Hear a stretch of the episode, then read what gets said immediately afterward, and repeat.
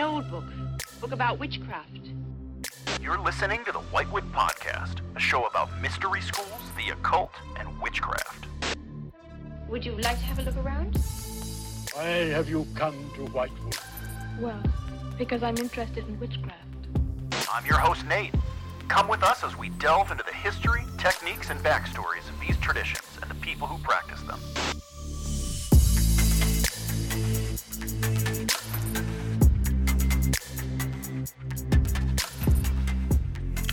Welcome back to the Whitewood Podcast. My name is Nate Driscoll, and uh, this week we are taking a little bit of a diversion from doing like lessons and talking about like specific instructional or breaking down symbols, those kind of things.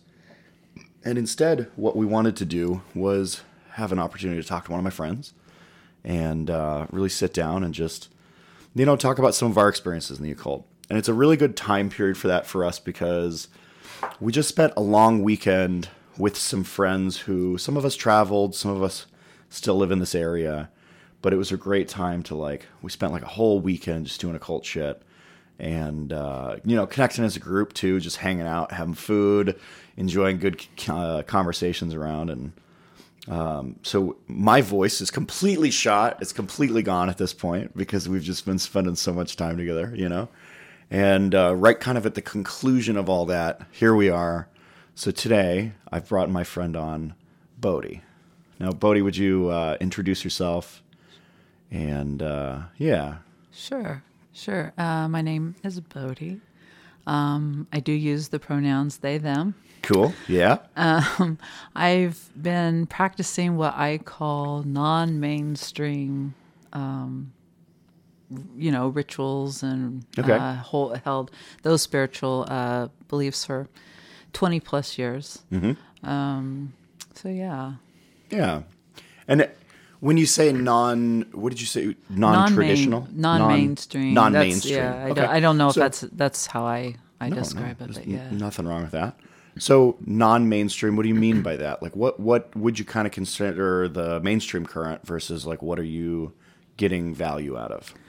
I think when I consider mainstream, it's it's something that if you were to um, say it like in a public place or to someone that might be a stranger, they'd be like, "Oh yeah, I know that." You know, so you have their your Abrahamic faiths.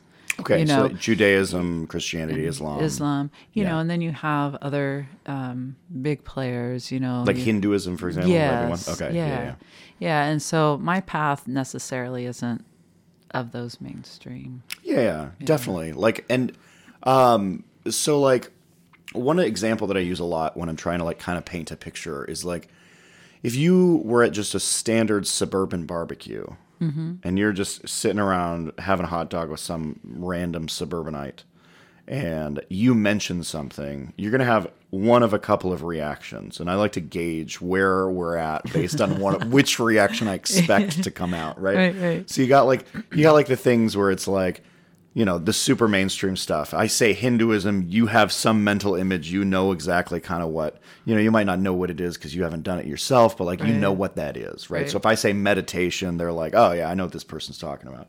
Then you got the things where like, they're like a little bit like, they're socially acceptable, but they're also kind of considered to be a little little kooky. Like uh, if you get really into like uh, your horoscope and mm-hmm. you know astrology and those kind of things, like they'll know what you're talking about, and they're not going to be upset with you, but they are kind of going to be like, yeah, man, so and so's crazy aunt was really into that stuff. She was all right, you know. Right. Like that's going to be the reaction, you know. Yeah. But then you also have like you start to get into some of the topics where there's an aversion to it, right? Where it's like, well, what about tarot? You know, well, sure, like f- probably forty percent of people at that barbecue are going to be fine with you saying tarot. Maybe, maybe their crazy, you know, aunt also experimented with that, you know, but like, there's also probably going to be one or two people at the barbecue that are offended. They're starting to be like, no, nah, my preacher told me not to experiment with anything like that. And that that's demonic. Right, so right. I'm, I'm going to have an aversion towards you now. And then there's that last category, right? Mm-hmm. Where it's like, I've never even heard of that. I have no right. idea. Like, what is the thing that you're saying right now? Is this right. some strange language? I've, you know, like, and um, so if we were using that scale, mm-hmm. when you are describing the things that you're doing, how far through that scale do you feel Like, if you were just at a random suburban barbecue, uh-huh. you start talking about your personal experiences. Where are you falling in that? Oh, now see, I've learned to tailor mm-hmm. it. You know, the, you know, my conversation based on who I'm around. Yeah. Um, you know, like I have a tattoo on my arm. Okay. And it's uh, three Hebrew letters that are repeated. Mm-hmm. And so like anytime I have to get like a vaccine or, you know, anything like that, people will ask me, what is that? Now, if I were to go into the, you know, the deep dive into mm-hmm. it, yeah. they'd, they'd, they probably look at me cross-eyed. But all I simply say, it's a meditation that I do that brings peace. Okay. And, and that's where I leave it. Yeah. Um, w- what it actually is, is one of the seventy-two names of God that means as above, so below. Okay. And it's taken from um, mystical Kabbalah or uh, practical Kabbalah, which is Kabbalah magic. Right. So, yeah. Kabbalah with a Q for anybody who, yeah. Yeah. Well, for, for me, I started with Kabbalah with a K. That's awesome. That's yeah. a good spot to start, yeah. but it's dense material. Yeah. Yeah. And that's one of the cool things about some of the people that, like, that me and you have, uh-huh. like, met at on some of our social circles. Mm-hmm. It's like there's some people running around with, like, serious Kabbalah with a K kind of knowledge, and they'll right. blow your mind wide open with the intricacies and the... Man, there's just so much depth to it because it's it's a practice that's been developed for thousands of years. Right. And if, so, so for listeners who don't know what we're talking uh-huh. about here, so there's there's the Kabbalistic Tree of Life. The Kabbalistic Tree of Life is often spelled different ways, and it's just, you know, if you were reading a book, depending on where you you know you go to Barnes and Noble, you'll pick up the five books on the shelf that have the word Kabbalah in them. Right. One of them would potentially be spelled with a Q, Kabbalah with a Q at the beginning. Right. One is probably spelled with a K. And mm-hmm. and depending on the bookstore, you might find one spelled with a C. And right. so there's a little bit of a distinguish. They're talking about very, very similar concepts. And it's all kind of stemming from a same like geometric shape and like the same like traditional origin. But they've kind of like evolved into different things over the years. So like Kabbalah with a K is very much like dissecting Jewish scripture. It's like sitting down right. and like, you know, analyzing like, hey, here's these specific lines and maybe the mathematical formula behind them. And this verse relates to that verse. And it's very much uh, related to Judaism, right? Right. Yes. Whereas like Kabbalah with a Q, that's where you start to see like Hermeticism get introduced. It's mm-hmm. a, it's much more about like, kind of like the magical side of stuff when we're talking about like find having a filing place for the elements or having like, I don't know, like if you look at like Aleister Crowley's work, for example, mm-hmm. he's going to spend a lot. He does. It's not that he never spends time talking about Kabbalah with a K, but he spends a lot of time talking about Kabbalah with a Q. Oh yeah. You know, so just to kind of give viewers uh, a little, and then the C, yeah, I don't see a lot. I've, no. I don't think I've ever actually ran into it if I wasn't out there looking for it. If I wasn't like typing into Google, like, hey, tell me more about this. I don't think I, I know it exists. I've just yeah, I've, just I've never, never run into it in the, the wild, sea. But I've yeah. hunted it out. Yeah. And Kabbalah with a C is just the, the Christianized version of Kabbalah with a K. Right. It's just the you know it, those traditions are very close to each other. They're very similar. You know, one is the you know parent of the other, very historically, and so some of those ideas got passed into some of the New Testament as opposed to interpreting the Torah. So right. very similar concept, but. Yeah. Right.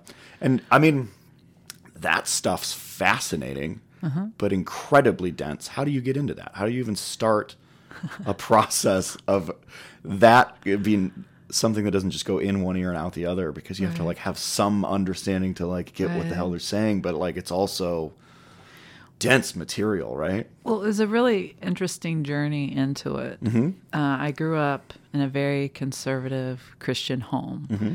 and I memorized a lot of scripture. We were required to uh, memorize scripture, and so even now, a lot of that, you know, I still remember and I still, I still have. Um, but I never really fit into the Christian community.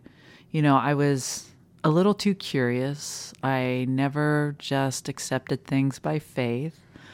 Um, And so that got me into a lot of trouble, which even uh, further, you know, uh, wedge that divide so I, you know, wouldn't, um, so I didn't really feel like I belonged. So once I, I left home, once I, you know, turned, you know, after eighteen and left home, I actually moved quite a bit.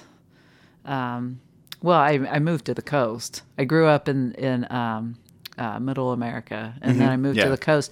And once I was here, you know, I, I could explore any church I wanted. I, I had this freedom, and I stayed in the Christian church, but I experienced other, if I can call them flavors, they're denominations, yeah. but I like to Was use that flavors. Freedom because you were like distanced from the place of your origin? Yes. And there wasn't as much like family pressure and like people that you knew and that kind of thing? Or was it, or like is another component of that, like you come to a different area and now like different communities have a richer, more vibrant variety of, you know, religious groups that are out there? Was was it like a population thing or?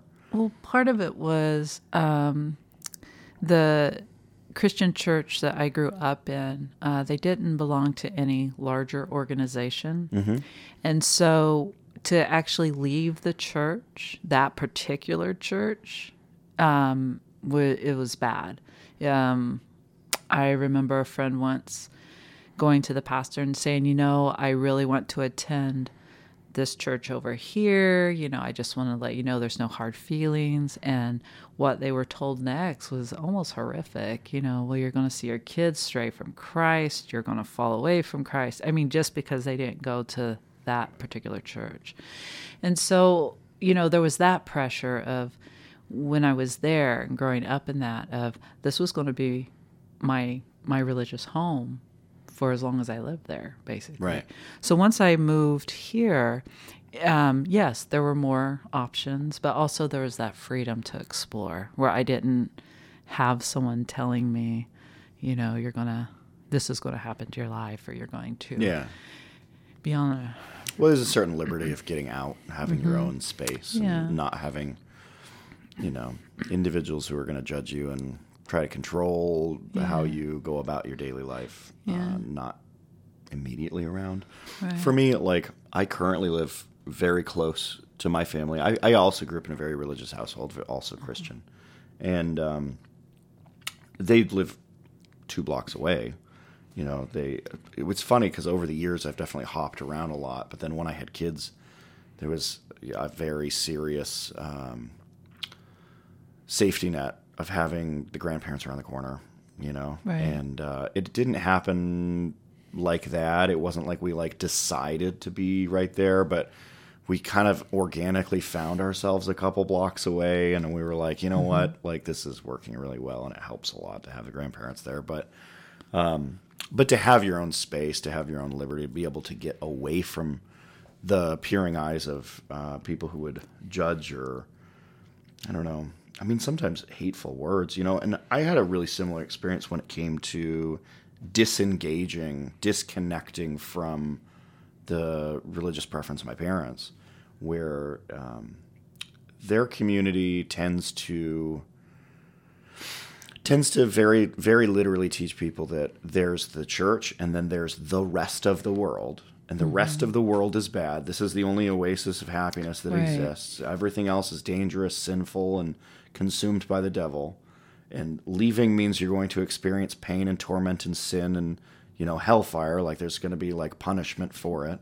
And staying means that you get to continue speaking to all your friends and all those kind of things. But some of that fear system created this like synthetic environment of, of a community where if you did start to ask questions and disengage from it, everyone kind of closed the door on you, and then you didn't have any friends because mm-hmm. you only knew people that were in the church because right. you were raised believing that everybody was bad, you know? Right. Yeah. And so once I moved here, mm-hmm. I did try a different Christian church. It was a um, non-denominational Pentecostal church, mm-hmm. and that was very different from what you know, I, I grew up in. And it caught my attention. I mean, there was still the fact that I was asking too many questions and, you know, they told me that I had a problem with my faith. But um, it introduced this mystical aspect to religion that I really hmm. hadn't experienced before. Um, you know, they they had faith healers. There was a history of faith healing, you know, so I got to read these biographies of of these uh, people who came before, the predecessors. And, and, and so it kind of, it really opened up my mind of, oh, what else is out there? Right. This, this, what am I feeling here? What's this mystical thing? And, and then from there, believe it or not, I found myself in a Messianic church. Messianic is in like masonry? Is that what Messianic no, is? Messianic no, Messianic is... Um, I'm not familiar with it. It's it's um, basically uh, Jewish people who have become Christians. Oh, okay. Yeah. And so they they believe that Jesus is the Messiah, but they also keep a hold of a lot of their Jewish tradition. Sure, sure. And that is where I was first introduced to Kabbalah. Hmm. And I...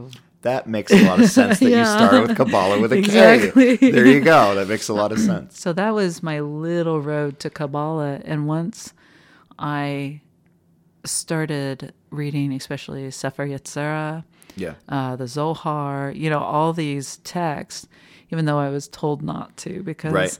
you know, um, you had to be a married man over forty. And well, I yeah. kind of just kind of ignored that. And that's one of the things that's treated very differently is like mm-hmm. when you're talking about Kabbalah decay and you're talking about the Jewish community, um, the there's a lot of stigma around individuals who are going to study the Kabbalah mm-hmm. that you're expected to be married, own your home, be established in your in your affairs, your business, those types of things, right? And to be over a specific age, because you know there's this there's this idea that studying it is going to disrupt a lot of things or be overwhelming in a way where you might not be able to still get to that place of uh, you know safety and resilience that is you know entering your retirement kind of kind of an idea, you know, right? And uh, in Kabbalah with a Q. Uh, We uh, we don't necessarily not believe that Kabbalah can uh, be disruptive, mm-hmm. but we also don't put up the barrier of stopping people from getting into it early right. on. You know, right. like people very much experiment with it as early as like they decide that they want to. Right. Yeah. Yeah. Yeah. So that that started my path, and then I um, I was studying the Sefer Yetzirah, and then at the same time, I picked up a practice, um, a meditative practice from um, a thirteenth century Jewish rabbi, okay. uh, ostracized in his community at the time. His name is uh, Abraham Abulafia. Okay. And it's a very specific meditative technique. And so I uh, started with that and just... Basically, it just grew from there. So I had the text, I had this meditation, and I was off on my own path. You know, soon I left any kind of anything that looked like an institution and sure, and started walking my own own right. path. So yeah, and that's a terrifying feeling, especially when you grow up the way you do, yeah. and if you're still holding on to beliefs that. Um, there's only one way to heaven, and everything right. else leads to hell. Yeah, and now absolutely. Here you're trying to tread your own path. Therefore, you're yes. off of all of the paths. Exactly. Yeah, that's terrifying. No, I felt a lot of that myself. You know, mm-hmm. I, I had a different way of coming around to it. You had a much more structured way, where you know, as you're kind of transitioning through these phases, you're starting in one, uh, like like you were saying, mainstream religious space. Right. And then you're moving into another that's still pretty mainstream religious space. Mm-hmm. And then you're moving into another, and you're picking up little keys as you go. Right. And then eventually you're like, fucking, I'm going to fly, you know? Exactly. Right. Whereas like mine was very much like, for in a lot of ways, I was only aware that two things existed. I was aware that my parents' church existed mm-hmm. and that the world that was consumed by the devil existed. You know, there was like, right. that was the only two things in my mind was there's like, because that's all I'd ever been taught. I'd never... like met a lot of people that were of other faiths, you know? Yeah. And, uh, I mean, we lived in an area where I remember the only person that lived in our neighborhood that was not a member of my parents' church, you wow. know? And, uh, it was for me, hey, now that you don't, uh, think that this thing is true anymore, there's only one other thing that exists and it has to be this other stuff. So let's go check out witchcraft. Because, like, we were warned about these guys, right. But the people who warned me don't seem to like accept me into their fold, so I must be one of the witchcraft guys. And then, like, you know, as you do, finding a lot of really, I don't know, surface level stuff, really fluffy stuff, a lot of stuff that really didn't have a lot of depth to it, and kind of like wading through that for a long period of time, switching from, you know, one version of occultism to another until I was like, oh, wait, this is like a bigger system that is this whole huge ecosystem of things. And I luckily found my place in that, you know, but it was a hell of a journey, you yeah. know? Oh, yeah. Yeah. Yeah. So you head off on your own. Uh-huh. You're like, it's time. I have okay. this technique that is clearly doing something. Like, what, what were you getting out of the technique? Absolutely. Like, there was some kind of effect? Yes, and it's inter- interesting because at the time, I didn't have anybody that I could ask questions to. Um, I I soon, it was about, what, two thousand eight, I think, when I finally had someone in my life that I could ask questions to, you know, about the things that I was experiencing. But looking back on it and things that I know now about asana, pranayama, all these type of things, this meditative technique that I was using by Abulafia, right. um, it taught me visualization. It taught me how to breathe, how positions and sitting, um, pretty complex visualizations. You know, you start with, you know, Hebrew letters, uh, then you... you know, different backgrounds with the Hebrew letters, Hebrew letters changing into other Hebrew letters, and then you start with the permutation. So it's this whole system of um, things that people, uh, that I was learning through this meditative technique that people get through, like asana and pranayama. Yeah, and dharana. Absolutely. Yeah. So uh, that was interesting to uh, discover later on. Um A lot of it was um, personal growth. I saw a lot of personal growth. And then also the connection with what I now call the divine that I never had in any other religious organization or religious experience. And I actually kept quiet. I, I call my practice isolated for twenty years, mm-hmm. um, up until... two thousand nineteen, when, you know, I changed my path just a little bit. Yeah. Um, no, I was isolated in my path. Nobody really knew what I was doing. Um, I, uh, if anybody asks, well, what's your religious beliefs? I'm like, well, I do a lot of meditation. Yeah. And that's one that's way to what communicate I do. With people, you know? Yeah. Yeah. I like, I like a couple of things that you said. Um, you, kind of tied in this concept of the the East and the West practicing something that was similar, mm-hmm. getting something similar out of it. You have these two very distinct cultures, one that's, you know, investigating the the Indian practice of meditation, and they're getting things like pranayama and asana and those kinds of things out of right. it, right? And then you're you have this other culture, the Hebrew culture. It, he came from a Hebrew culture, is that right? Yes. Yeah, yes. Okay, so uh-huh. you have this Hebrew culture, which... Uh, is more like Middle Eastern, you mm-hmm. know, evolving out this very similar thing, putting their own spin on it. You know, like it makes sense that they're using the symbols that they really associate with right. and coming to similar conclusions, having similar experiences. To me, that's the beauty of doing this, is that like it, it kind of starts to break down the walls in between the separate distinct religions. Mm-hmm. And you start to just have these... experiences with experience itself. Right. And you, you, one of the analogies that I've used a couple of times in this show is like this idea that like the occult gives you a passport, and it's like, well, you know, you have a home nation, but like if you want to travel around a bit, see France for a bit, like it's it's pretty cool. They're doing some cool stuff over there, you know? Right. And and that's been a really, really powerful thing. But the, another thing that really comes to mind with what you were saying is you... your experience with like opening the door to these practices mm-hmm. was really in the midst of what most people would consider to be mainstream religion.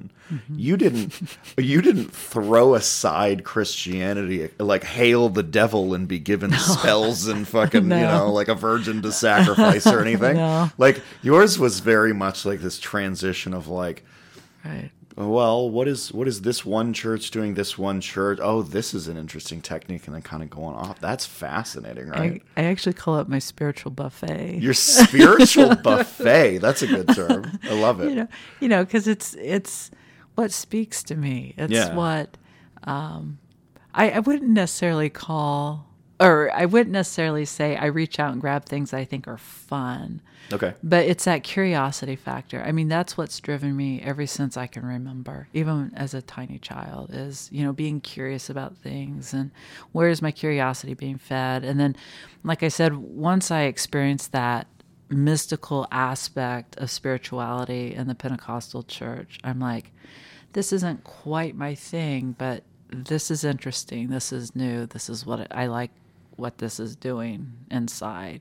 And I, I even today I can't really describe it, but it, it was a difference. How I grew up, it, it was almost like how I grew up was dry and forced, and um, I was basically told to do it. Right. And then when I got into this other situation, I was still being told, you know, what to do and what not to do, how to act, you know, things like that. But then there was this almost freedom to experience this next level or this unseen part of spirituality, which is right. what I think I had always been searching for, even as, you know, as a teenager and a young adult. So, and I also like that you tied in that concept where you were like, lately I've been calling it the divine, because I was coming to a mm-hmm. lot of the same conclusions myself, still am, where it's, I can't come up with any other word that fits it better. But I also think it has its like lack, it, it lacks some, yes. some quality, because there's yeah. like something...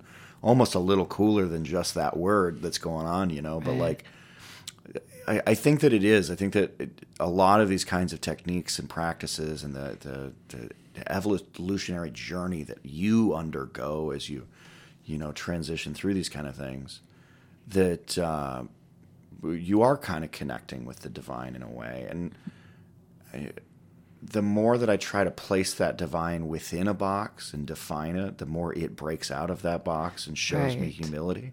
Because, right. you know, like I'll I'll be like, oh, well, I can define it as like this one pantheon. Or really, let's go smaller. I can define it as this one particular church. The fuck you can. And then it's like, you know, well, I can define it as this one God. I don't know that you can, bud. And then you're yeah. like, well, what about this one pantheon? It might be more complex than you think, bud. And like, right. it just keeps expanding outside right. of those boxes that I, you know, have been experimenting with. But it always, to me, comes back to this, this sense of, you know, the technique, the practice, the symbols themselves, mm-hmm. the building up a a relationship with those types of things long term over periods, and eventually you kind of do come around to the idea that it might be mm-hmm. the divine, and, and some people are really sold on that idea. You know, I, I definitely am come around to it. I, I think it falls short. And yeah. one of the things that I do say often is that um, I will sit and do a practice. Um, we can talk about this in a few minutes if you would like, but If I if I reach out, like, you know, in my mind or whatever, if I reach out and something reaches back, mm-hmm. and that reaching back creates a particular state or feeling or or insight, then I'll probably stay with it. Right. You know, that's that's that connection is what I look for in any practice that I do, and my practice has evolved, you know, since since then, and it's included other things, but that is the main thing that I look at, is when I reach out, when I reach up, when I reach to the side. I don't want to think that, you know, make everybody think that the divine is up, you know, it no, could be absolutely. Around or down or in or in yeah, yes or absolutely. In I believe that yeah. one too. But when you reach out to it, it reaches back in a very almost tangible way. Yeah. Yeah. Yeah. When I, when I first started experimenting with the occult in general, it was, it was a really weird phase of my life, because I am one of those really experimentative people. I'm a very curious person. I want to take things apart, put them back together, and understand why it does the thing it does, you know? And, uh, I kind of came from it in a weird place where I was in this very deep period of, of, um, atheism. Oh, and it's weird yeah. to be atheistic, because you're like, well, I have all this proof that there is not God. But right. then to also be like, experimenting with magic and being like, well, I don't have enough proof that magic's not real, but I do have enough proof that God's not real. You know, right. Like, it's kind of this weird like catch twenty-two right. that I was in. And it, it, it was funny because like over years and years and years of experimenting with it, eventually I had to come around to this idea that like, I, I mean, I'm feeling a connection to something. It's out there and it seems to be reaching back and there's effects. Yeah. And it's, doesn't seem to be lacking a design. It's one thing to say I ate, I drank motor oil and there was an effect. I got sick and yeah. I threw up, or I, you know, I drank alcohol. It did something to my system. There was an effect. It's one thing to say I reached out to something mm-hmm. and there was change. It's mm-hmm. a whole nother thing to say I reached out to something and there seems to be design with coming from the other end of the connection. Mm-hmm. There seems to be some form of like some intelligent system that is, you know, causing yeah. some kind of effect. For me, it's been very positive. Yes. I know a lot of people, oh, you yeah. know, they go their own way, but. And and also, I don't want to belittle the fact that, you know, in these practices too, especially when you reach out and you find that place, that's why I call it too, that place. Yeah, yeah. um, change happens in your life. Mm-hmm. You know, things fall away that don't need to be there. Uh, you you grow and you change personally, you know, your emotions, your intellect, the relationships you have around you. Um, so I think that it encompasses all that. It's not just sitting there in this gushy feeling all the time, you know, not to say that it, that doesn't happen, but it's also, like you said, the cause and effect. It's hard work. Yeah, yeah, it's hard work. It's hard work a lot. Yeah. But, you know, I, I think about it a lot where, if I were to take the language that I've learned to use about the experience, right? Mm-hmm. If I were to take like the word magic out of it and the word occult out of it and the word witchcraft out of it and like just took all the words out mm-hmm. and didn't have any to describe them. And then we sat down with somebody that's having some other religious experience, whether like, let's say a, a Hindu individual is, you know, having their own personal experiences and they had to also take their language out. And we right. had to like come together and communicate what's happening to us. Yeah. I feel like we'd be a lot more in agreeance than in disagreeance, because like I, I really think that, you know, there's there's something genuine to this to this process that is life, that is this, you know, it's it's not all rainbows and sunshine. No. They're there though, and they're yes. beautiful to appreciate, you know. But like a lot of it's personal development, working on myself, because I'm a train wreck of a human being. I'm less of a train wreck than I was, you know, ten years ago, but, you know, little right. progresses.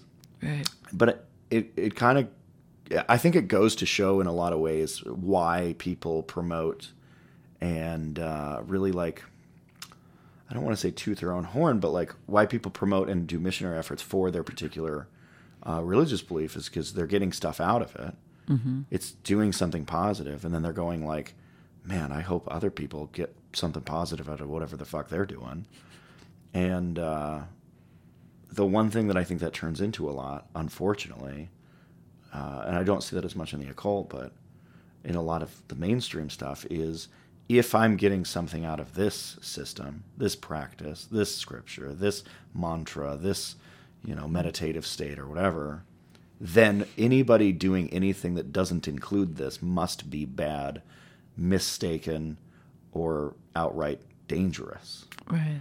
And that to me is destructive, because it's like, well, you know, whatever works. Right. You know, like whatever's going to build you up and make you a better person and challenge you, and you know, like you don't you don't get you don't get in better shape by not lifting the weights or doing the cardio. But at right. the same time, like being in better shape improves your life, and then there is more time to enjoy because you're less tired. Right. You know, kind of comes right. from that for me. Right. You hit on a concept that um, because something is different, it's less than. Yeah. Which is really interesting, especially, and we can see that throughout a lot All of, of life. Things. Yeah. And, yeah. you know, I remember once going home to visit my family after living in the Pacific Northwest, and I bought a salmon and I prepared it, you know, I baked it and I put it on the table with all these sides, and they all stared at it. Mm-hmm. I'm like, are you going to eat it? No. well, why? It has its skin on. you know, the, right, right. I, did, I didn't, you know, take it off because, you know, that's just how you, that's, that's how I cook it. That's how a lot of people cook it. Yeah, it's delicious. And because it was different, it it's was considered, it's inferior, it's less than, it's not going to yeah. taste as good. It's right. not, it, when, when, you know, they had never had it. And, and so um, I think part of, that's one of the reasons why I'm so eclectic in my practice is because I, I've just adopted this thing. Just because it looks different doesn't mean it's inferior. You know, there's tests and things to, to yeah. try out, but, you know, don't just throw it out because it's different. Well, and I like the recipe analogy, like the way of like saying like, well, I didn't take the skin off, but the skin is crispy and that's part of the way that some yeah. people prepare it, and I kind of like it like that, you know? That doesn't make it bad. No. But this idea that everything is inferior if it is different, mm-hmm. it permeates all of our society. I can't, yeah. I mean, I yeah. think of the one big issue that you're thinking of right now. Mm-hmm. Yeah. Everyone listening is having a different experience. Think of a different one, but it's all valid for all of it. If it's different, it's inferior, you know?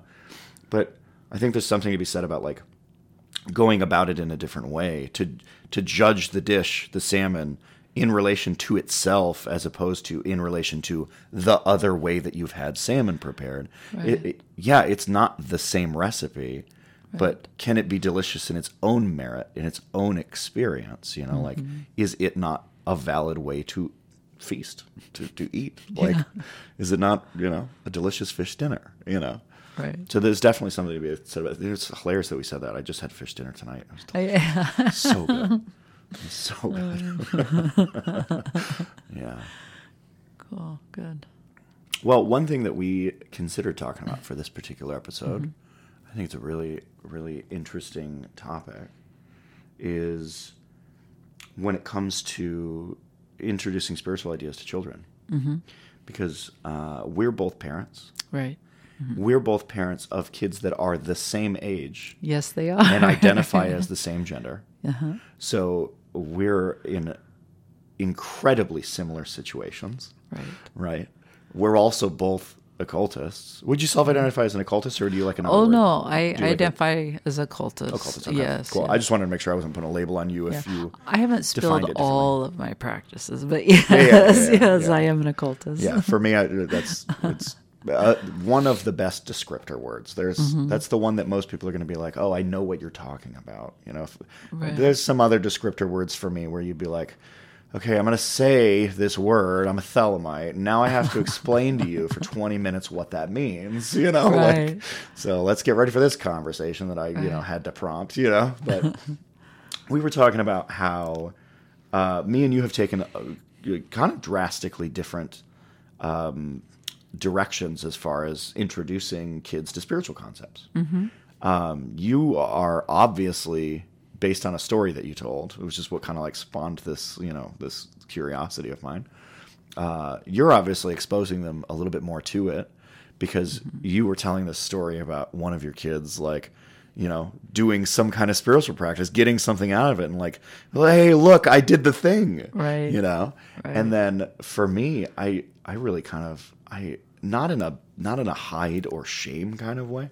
I mm-hmm. tend to recluse away from that and to like, mm-hmm. I do my spiritual practices every single day, but I, I do them in the back bedroom with the door closed. Right. And it's not like if the kid ever hit the age where he started to be like, Dad, why are you doing that? That I wouldn't answer the questions. But um, for me, I've kind of like steered it into the other room. Mm-hmm. And I've got reasons for that. And some of them are my own trauma and my own weakness and my own experience with like right. uh, having some spiritual thing really forced on me by my parents and not wanting to pass that on to the next generation, that like trauma that I felt. But some of it's probably some of my own personal weakness, just like the fear of judgment in a way, even though it's your kids and they think you're a superhero no matter what you do, you know, like some of that yeah. is probably for me, but you've tr- chosen to go this other way. Right. Why? What, what was the, what was the motivation and what has been the effect? What's the outcome of that? Um, Basically, let's let's establish one thing real quick. Um, I also am a Thelemite. Yeah. Um, my path has um, progressed beyond the Kabbalah meditation to uh, ritual and um, I consider myself a devotee of Sekhmet. Mm-hmm. And then uh, from there, um, I uh, embraced Thelema in two thousand nineteen, and that's uh, been, I call it the umbrella, the umbrella principle. Yeah. You know, uh, it still allows me to do the practices I've been doing, change them, modify them, you know, according to new things that I learn. But um, up until two thousand nineteen, I was very isolated in my practice. No one knew what I was doing except for one person that I would call and say, hey, am I completely crazy with this? And, right. You know, they would steer me or say, nah, keep doing what you're doing. And so my children, when I um, became a Thelemite, uh, were young. Um, trying to remember. I'll just, um, one was six and the other was two. Sure. Yeah. And um, at the time, I had decided to stay home uh, from work with our kids. And I kind of found it hard Uh, to practice some of the things with small children. And so I had the choice of, do I do these anyway, or do I just not do them until, you know, other parent is home and can watch?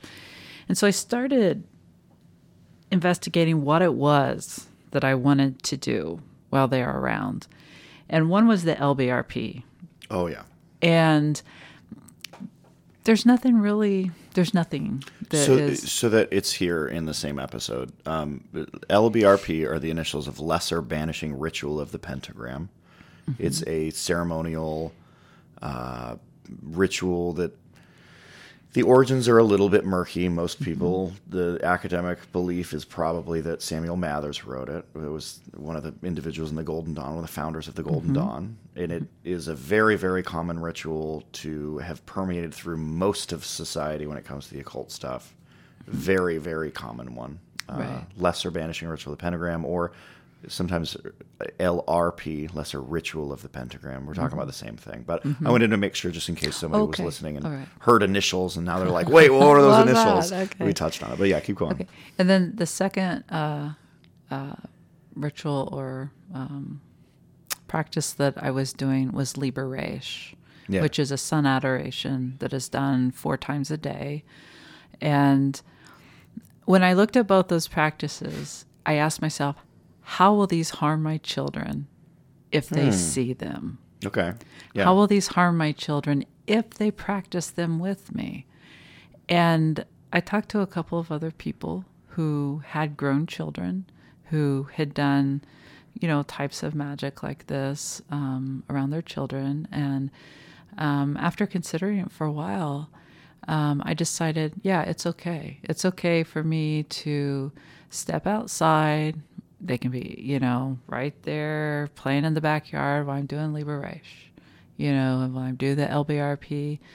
Um, I can leave the bedroom door open. If they want to wander in, they can. If they don't, they don't want to. And what I found was um, they were curious. I saw a curiosity. What's what's Mama doing? Right. What's Mama doing? Right. And so they would watch. And then they would stand with me. And then I noticed my my older son would go and get either a chopstick or a butter knife and do like the Kabbalistic cross with me. Mm-hmm.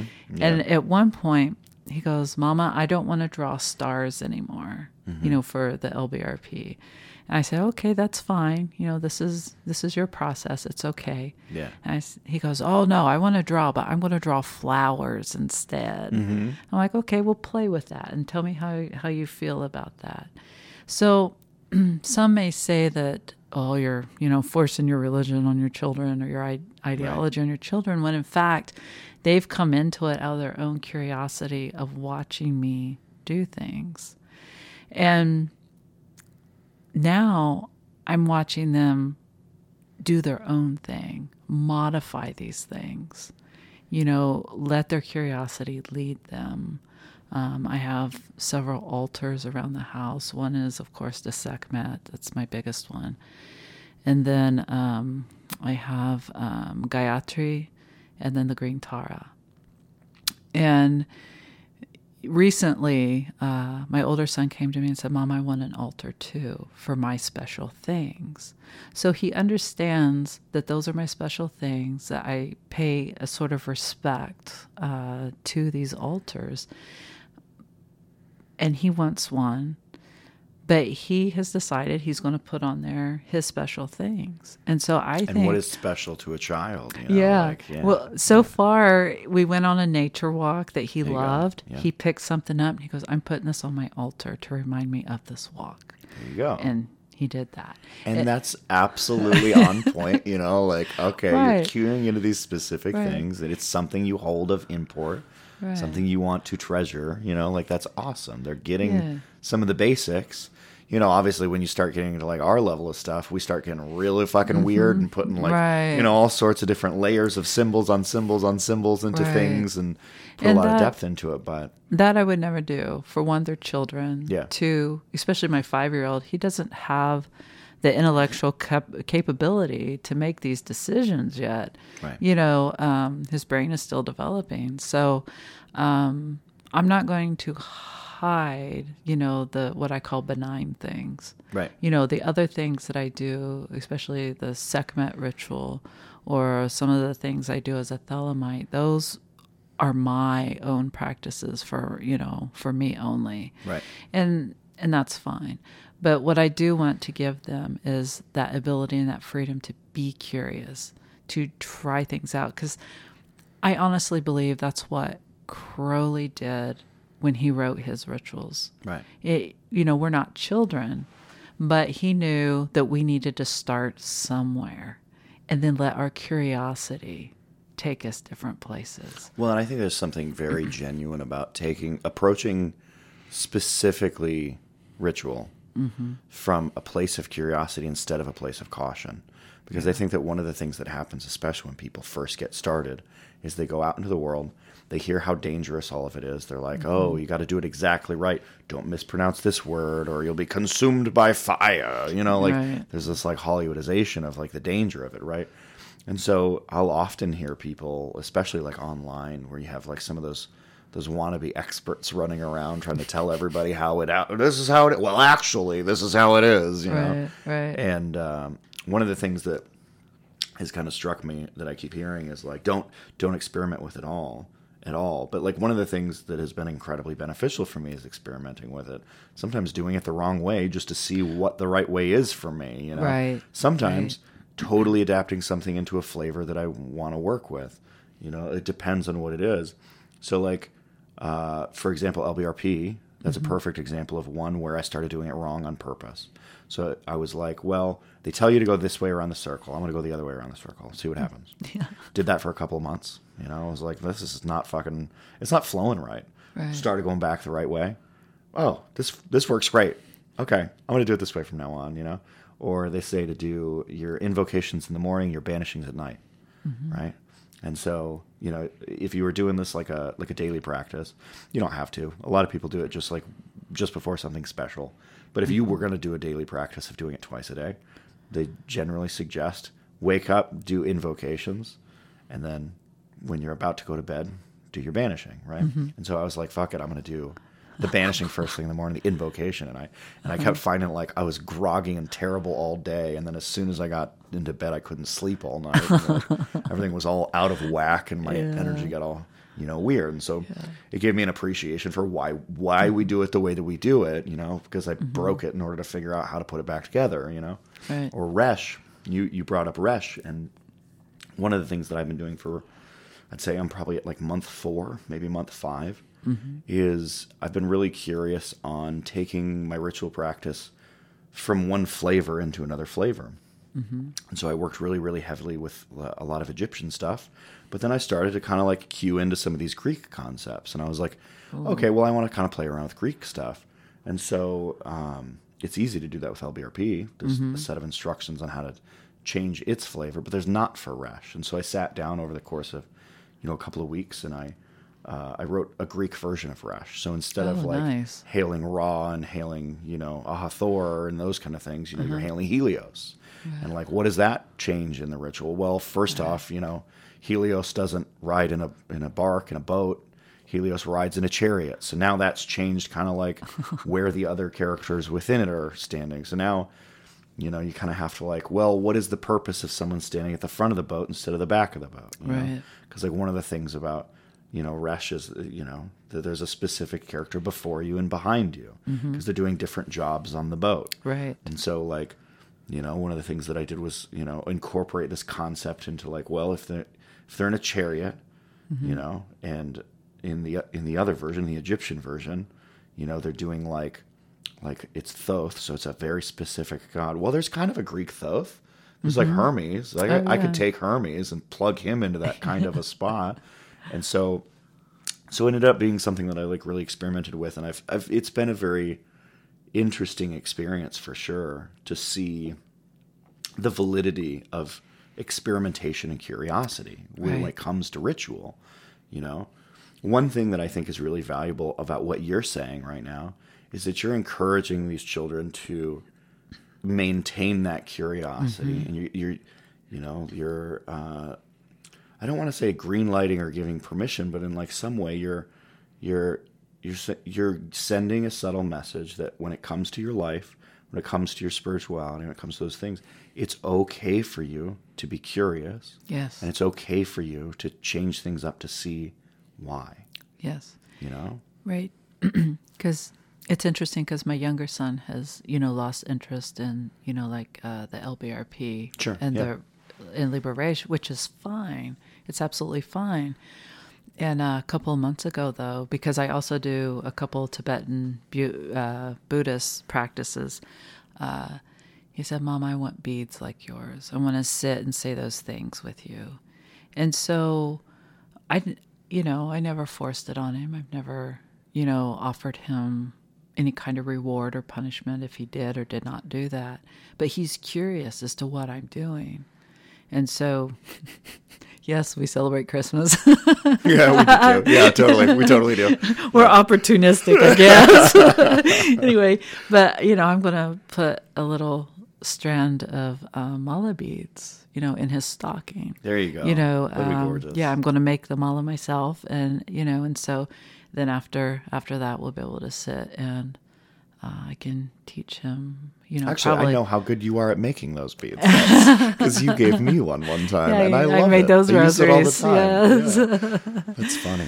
Yeah. yeah. So, so you know, I, I, my main purpose is not to have my children, um, their spiritual beliefs to look like mine. I don't want a carbon copy of a no, child. I, I want to liberate my child's life. Yes. If that yes. means that they choose a different path from me, that's liberation. Exactly. That's fine. Yeah. But I just, and that's the thing that, that that I struggle with a lot because like I did come from a really toxic home when it come when it came to religion.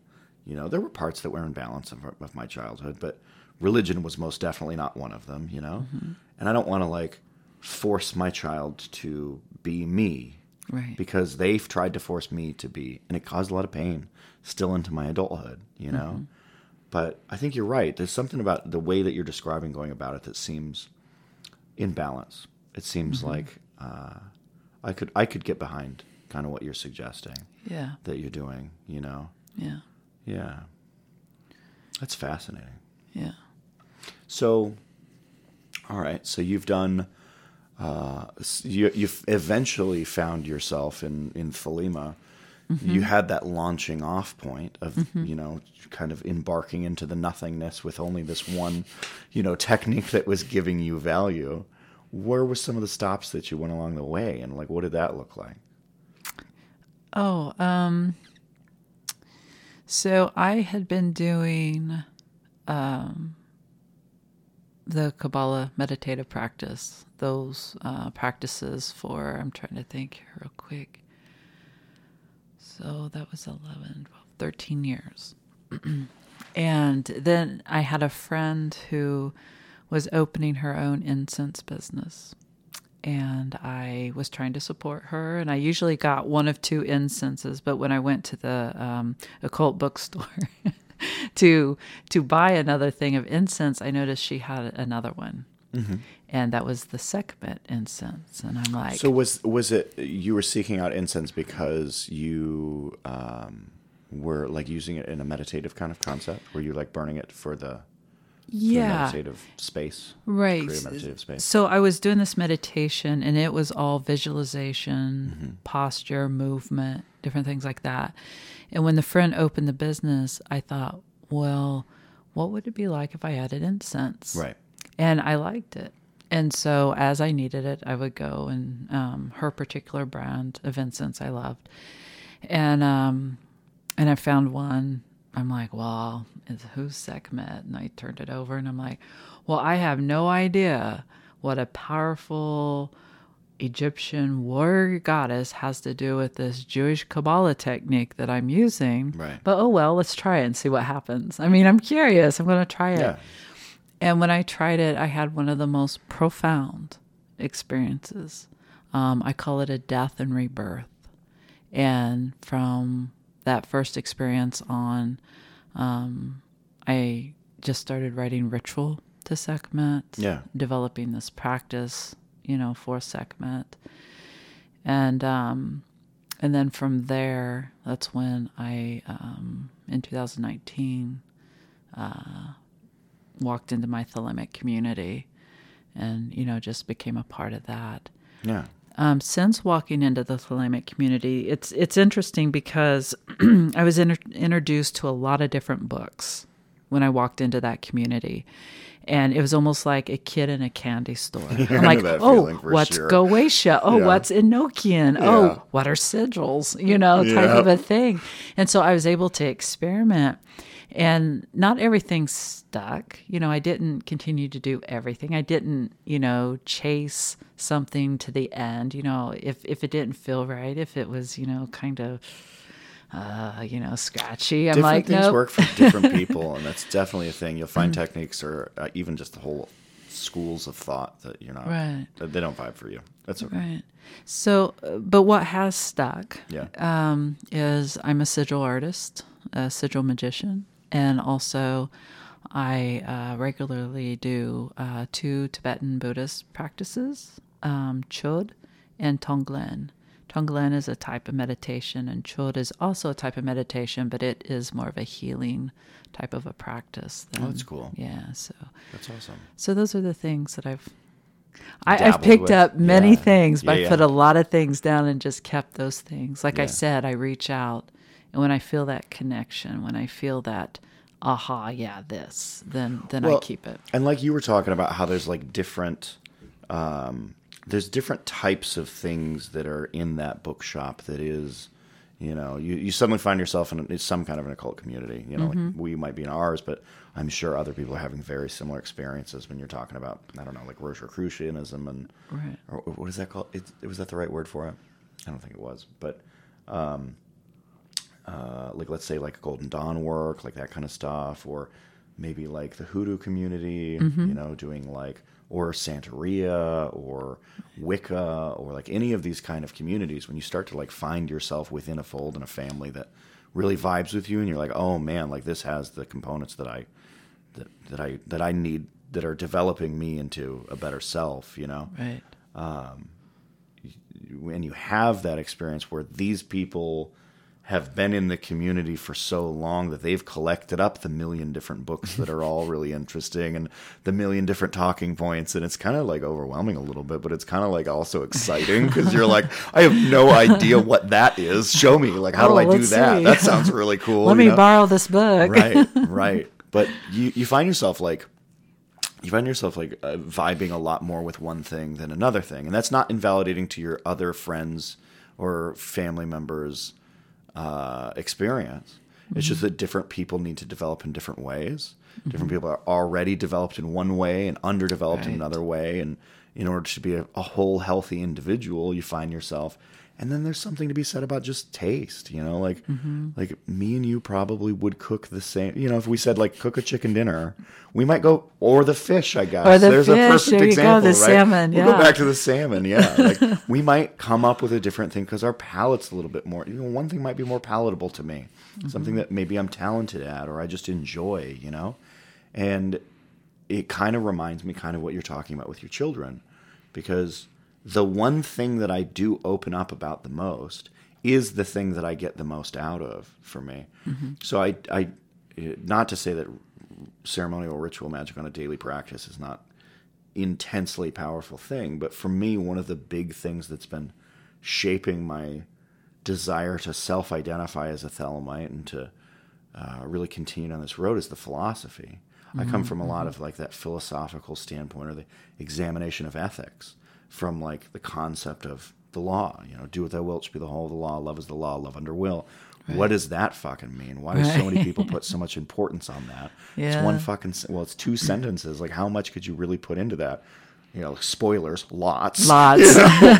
But um, it, there's, like, in my household, we do talk about will with the kids, you know? Like, we still have to be the parent. I still have to be able to say, like, hey, dude, you fucked up. You mm-hmm. you need to do a timeout. I know you don't want to, but, like, right. you need to do this timeout, right? But, like, we do talk about will, and we talk about, like, these concepts of, like, you know, how does consent play into things, and how mm-hmm. does, you know, choosing to to act from a from a state of love, and, you know, like, what is agape, and those types of things. You know, like, we talk about right. those kind of things on a, on a pretty regular basis. And so I guess I, I hadn't really considered it, but, like, the thing that I'm getting the most success out of, mm-hmm. I do share with them. Yeah. Because yeah.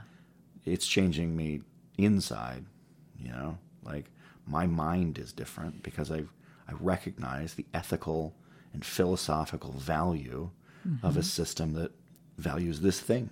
Right. And it's going to give them the freedom they need to right. choose, to choose for their life. Yeah. Right. yeah. And, and it, one thing that has been really fun is to see... Uh, kids of magical households uh, interact with kids of regular households. Oh, I've got a couple stories okay. about that if you want. I do want to hear them. Okay, it's, so, did, so I don't. I can't remember which story I told you earlier about the kids, but um, um, I'll, I'll tell you two that we okay. we went to a store. We went to a craft store, and the first one is he was only two. My youngest was two, and uh, we went to the craft store. And this one particular craft store had all these different kinds of candles, you know, cultist and candles. I mean, it's synonymous, right? I mean, I've got a whole shelf. Only a shelf. I know, no. I know. I'm going to get kicked out now. No one wants to hang out well, with me. Well, you better edit that out. No, I'm teasing, I'm teasing. But, um, you know, he's standing right beside me. I'm, I'm gathering candles.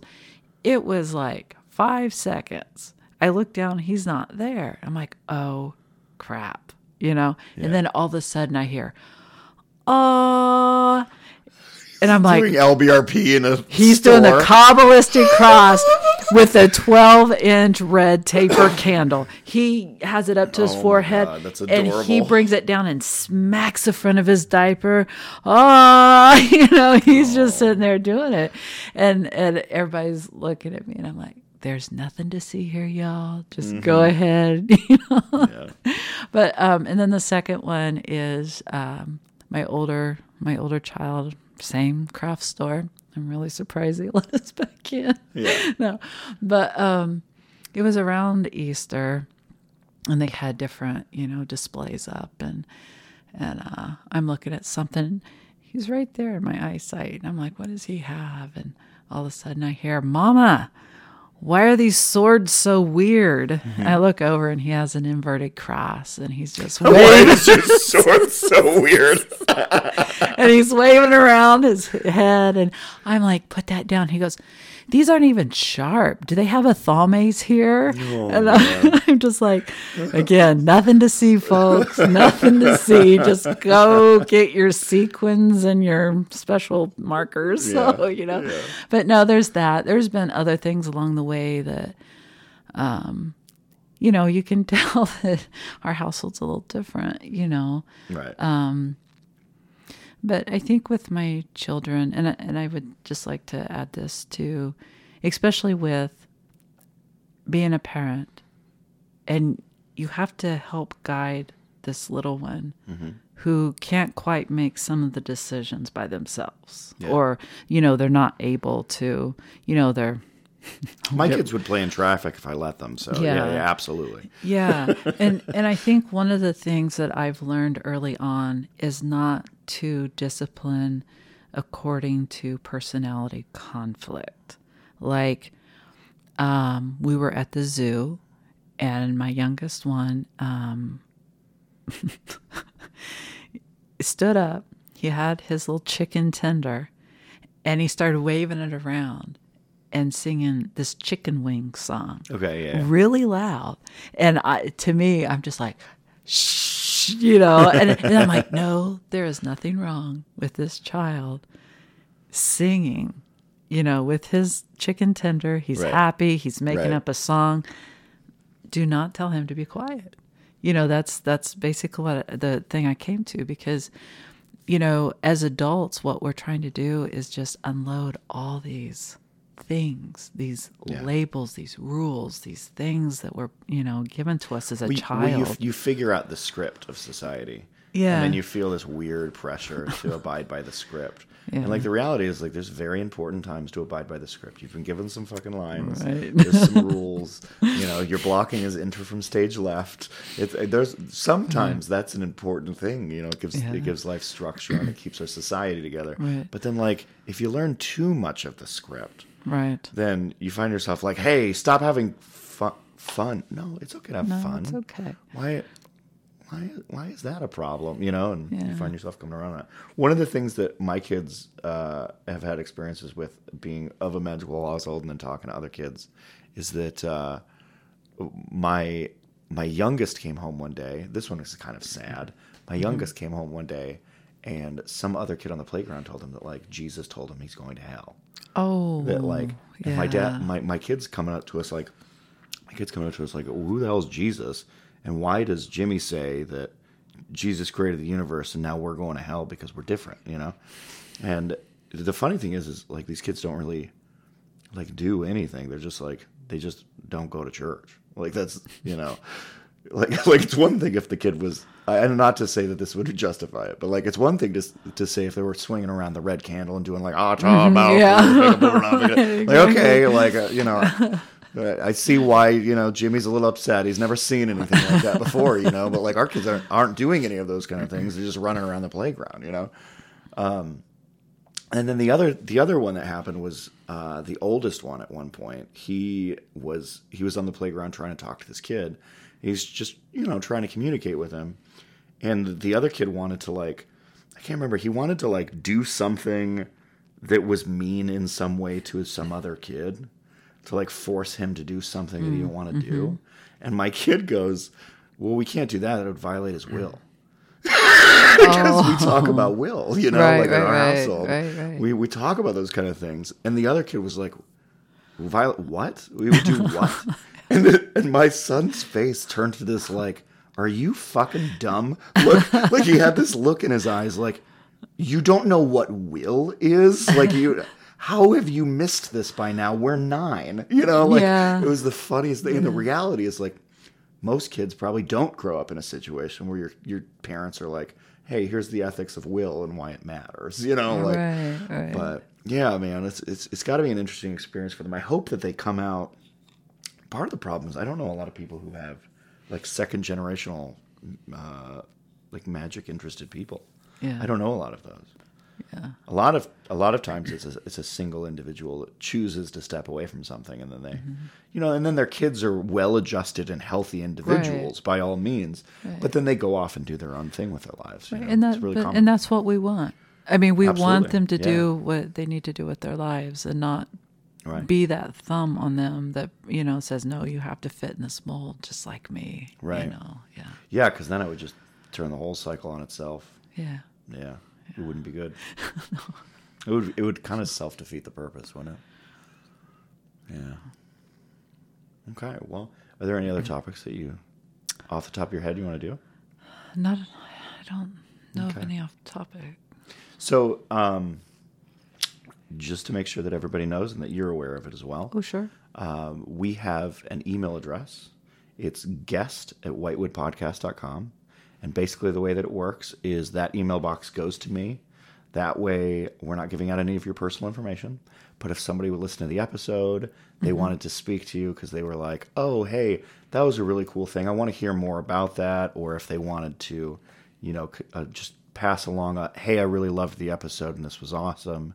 they can always reach out through that. I'll pass it along. Just make sure that if you send something to that email address, you let me know which episode that uh, you were listening to, because it's all one guest at whitewood podcast dot com email.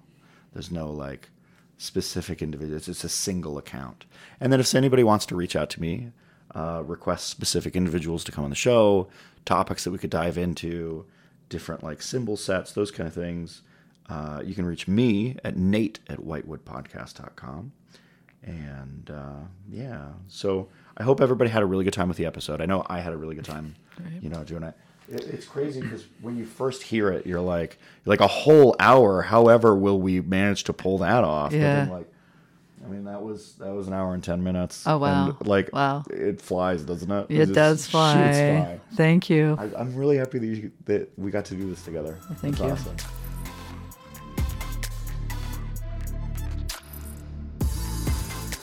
Thanks for listening to the Whitewood Podcast. This show is made possible by our Patreon members. You can find us on Twitter at Whitewood Show and on Facebook at Whitewood Podcast. For links to all our social media and information about our Patreon, visit us at whitewood podcast dot com.